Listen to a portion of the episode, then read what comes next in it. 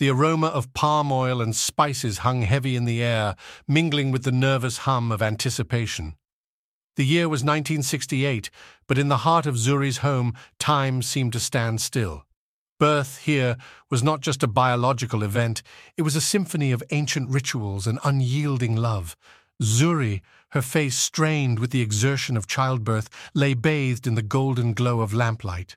Around her, the experience of womanhood and motherhood unfolded.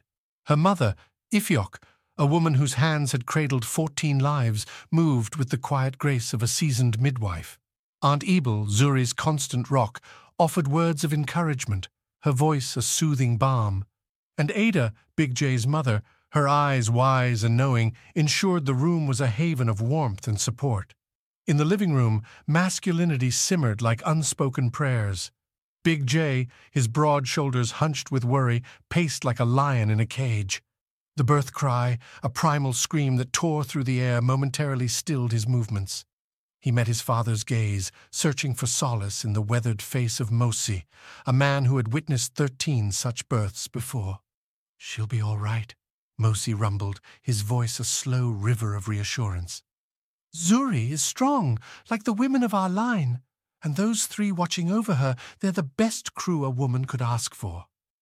A smile, like a sunbeam breaking through the clouds, creased Mosey's face.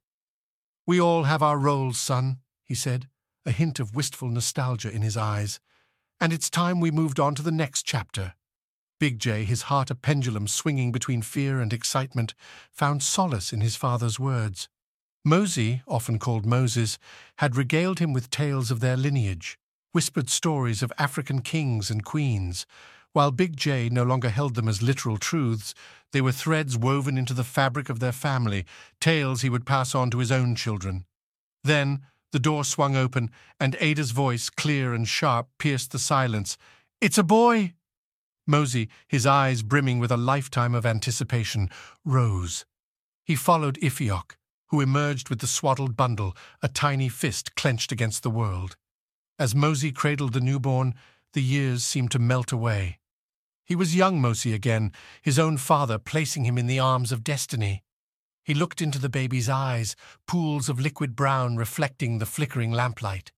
In that gaze, Mosey saw not just a grandson, but a legacy.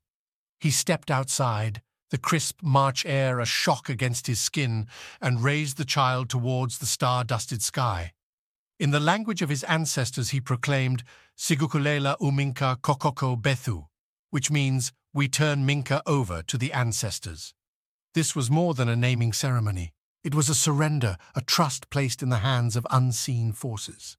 Minkah, a mere seven days old, had only just begun his journey on this vast planet.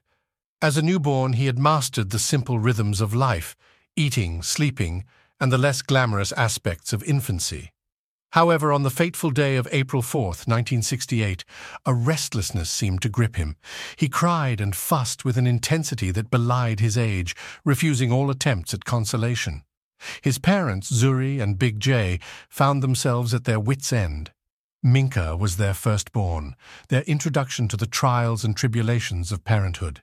They had never encountered such a challenging infant before. In their desperation, they turned to the most reliable source of wisdom they knew, their own mothers. Zuri and Big J, each in their own time, reached out to their mothers, hoping that these matriarchs, who had collectively raised 27 children, would have some sage advice to impart. They had weathered every storm, or so they believed. Little did they know that Minkah was no ordinary baby. Beneath his cherubic exterior lay a destiny that was extraordinary. Unbeknownst to them, Minkah was destined to leave an indelible mark on the world, a legacy that would echo through the ages. Ada, Big J's mother, and Ifiok, Zuri's mother, arrived simultaneously at their children's home, Stepping out of their respective vehicles, they exchanged a glance that spoke volumes. An unspoken understanding passed between them, their maternal instincts already sensing the reason for their summons. Despite still raising teenagers of their own, they were reservoirs of wisdom, their experiences molding them into pillars of knowledge. Upon entering the home, Zuri was immediately met with a flurry of questions from the two matriarchs. Ifiok, guided by the piercing cries echoing through the house, made her way to the baby's room. Ada, on the other hand, gently ushered Zuri to sit down, her inquiries revolving around feeding schedules, sleep patterns, and diaper changes. Her concern was not only for the baby, but also for Zuri, ensuring that she was taking care of herself amidst the chaos of new motherhood. Big J, however, seemed to be struggling to grasp the gravity of the situation. His question, do you think we need to take him to the ER, hung in the air, his worry for his son's incessant crying evident. As soon as the words left his mouth, he wished he could take them back. The room fell silent, save for Minkah's cries. The women turned to look at him, their expressions a blend of pity and disbelief. It was clear to them that Big J had a steep learning curve ahead in his journey of fatherhood. The very moment Ifiok stepped into Minkah's room and gently lifted him into her arms, his cries subsided. He cooed softly, comforted by the familiar embrace that seemed to echo the warmth of his ancestral homeland, Africa. Ifiok's voice, soothing as a lullaby in her native tongue, coupled with her tender touch, calmed the restless infant. As fatigue set in, she passed Minkah to Ada, who had a natural affinity for soothing babies. Ada crooned a soft melody to him, also in her native tongue, her arms rocking him gently, lulling him into a state of tranquility. Minkah snuggled in even more. Then it was Zuri's turn. The moment Minkah left the comforting cocoon of Ada's arms, he grew fussy, his cries threatening to fill the room once more. Zuri tried everything, feeding him, burping him, changing his diaper, but nothing seemed to pacify him. In desperation, she handed him over to Big J, hoping that he might have better luck. But Minkah remained inconsolable, his restlessness unabated. Ifiok, sensing the escalating tension, took Minkah from Big J. The moment he was nestled against her, he felt a wave of comfort wash over him. He snuggled into her chest again and, lulled by her steady heartbeat, drifted off to sleep. Zuri, overwhelmed by feelings of inadequacy, left the room in tears. Ada, ever the pillar of support, quickly followed to offer words of encouragement. Zuri's tears flowed freely as she voiced her fears. He doesn't like me. I'm not good enough. Ada enveloped her in a comforting hug, her words a balm to Zuri's aching heart. No, girl, Minkah loves you. He just needs some time to adjust. It's like he knows that your mom and I are closer to the ancestors, and it seems as if that's what he wants right now. He can sense our connection to the land and the spirit. He loves you and Big J too. Just be patient and gentle with him. He is a special child. He has a purpose in this world. I just know he does. I can feel it when I hold him, the way he smiles when he is sleeping, and it is up to you and Jimmy to raise him. Your mom, Mosey, and I will teach him the ways of our people handed down in secret by the ancestors. Our ancestors, and by proxy us, we are stolen people on a stolen land. With a deep breath, Zuri collected herself and stepped back into the warm, familiar confines of the kitchen. Her mother and Big Jay were seated around the worn wooden kitchen table, and Minkah was snuggled to her mom's chest, their faces covered with concern. A few more tears rolled down Zuri's face as she began to prepare dinner. Her movements methodical and practiced, she then turned the radio to its lowest setting, just slightly above a whisper.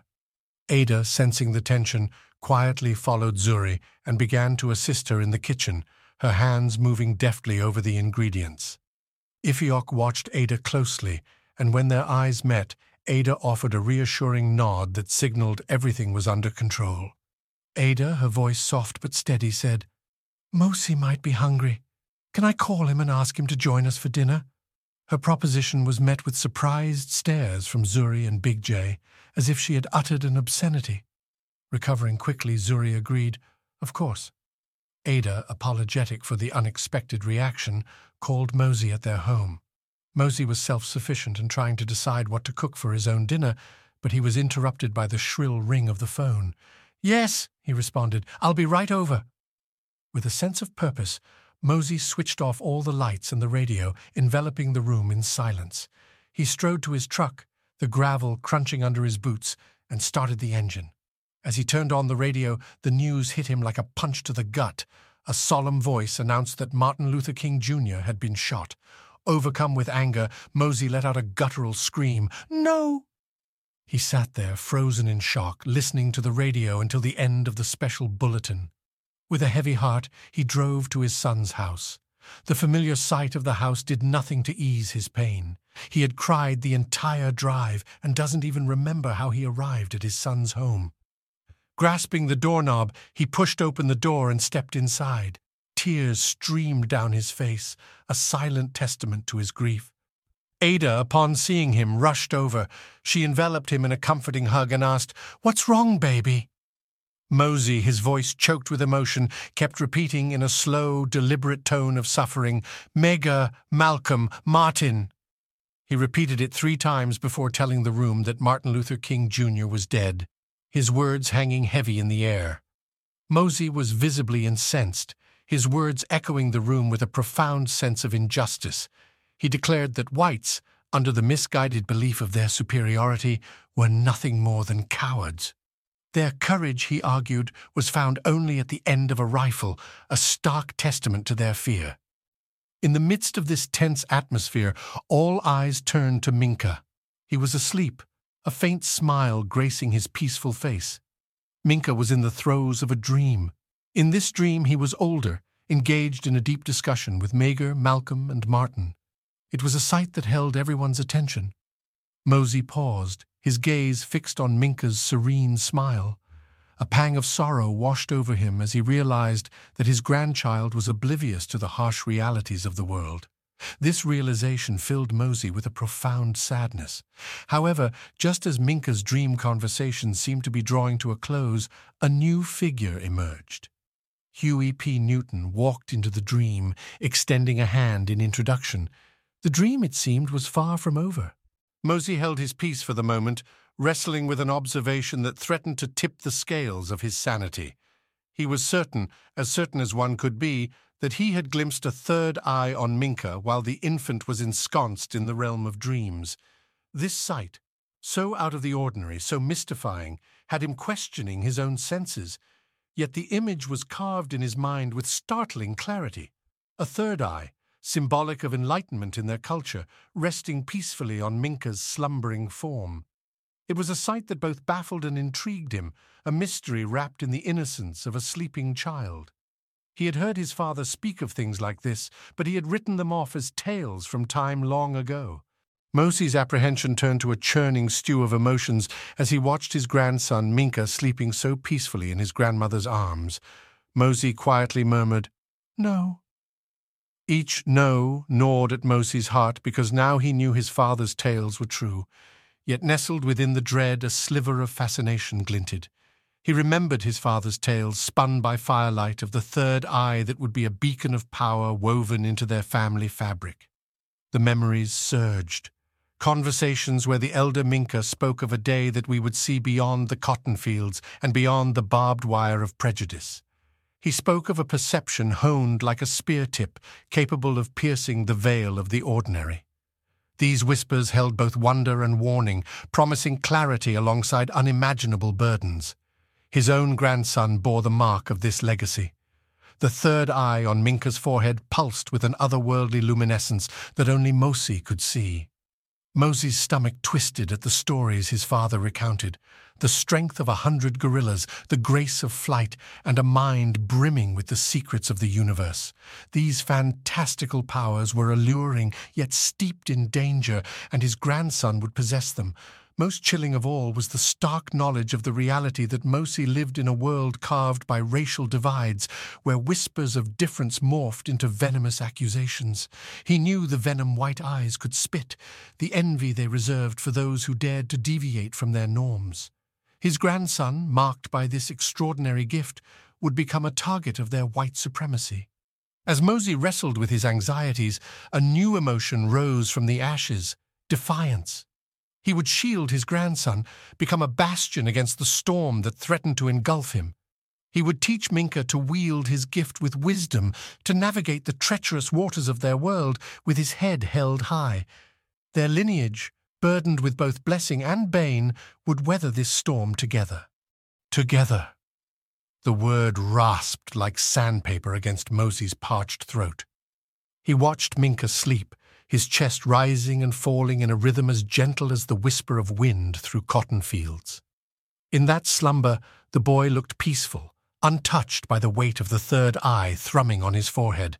But Mosey knew the peace was ephemeral, a fleeting glimpse before the storm. The word together hung heavy in the air, its meaning like a fragile butterfly poised for flight. As long as Mosey breathed, together was a fortress, a promise against the encroaching darkness. Yet the cruel irony wasn't lost on him. This gift, this extraordinary life granted to his bloodline, simultaneously thrust a harsh spotlight on his own mortality. He was a weathered lantern, fueled by years of hardship and simmering defiance, but the wick burned low. Mosey, however, was no stranger to adversity. He had wrestled poverty to the ground, stared down prejudice with fiery eyes, and nurtured hope in the face of despair. This new challenge, born from the luminescence on his grandson's brow, wouldn't break him. Instead, it ignited a furnace within, a renewed sense of purpose that crackled and blazed. He knew, with a fierce certainty that resonated in his bones, that the third eye's power couldn't simply be passed down like a treasured heirloom. It needed a steward, a warrior trained to wield its magnificence and navigate the treacherous currents it would attract. The responsibility weighed heavily, a yoke on his aging shoulders. He envisioned years of meticulous instruction, teaching Minkah to discern friend from foe, to cloak his power and hone its edge. He would teach him the secrets whispered by the wind, the wisdom etched in the wrinkles of ancient baobab trees, the language of the stars that only those with the third eye could comprehend. The nights would be long, filled with whispered legends and grueling exercises that would push the boy's body and mind to the limit. There would be stumbles, moments of doubt, and inevitable fear. But Mosey would be there, a steadying hand, a guiding voice, and an unwavering shield against the shadows that would forever seek to extinguish the third eye's light.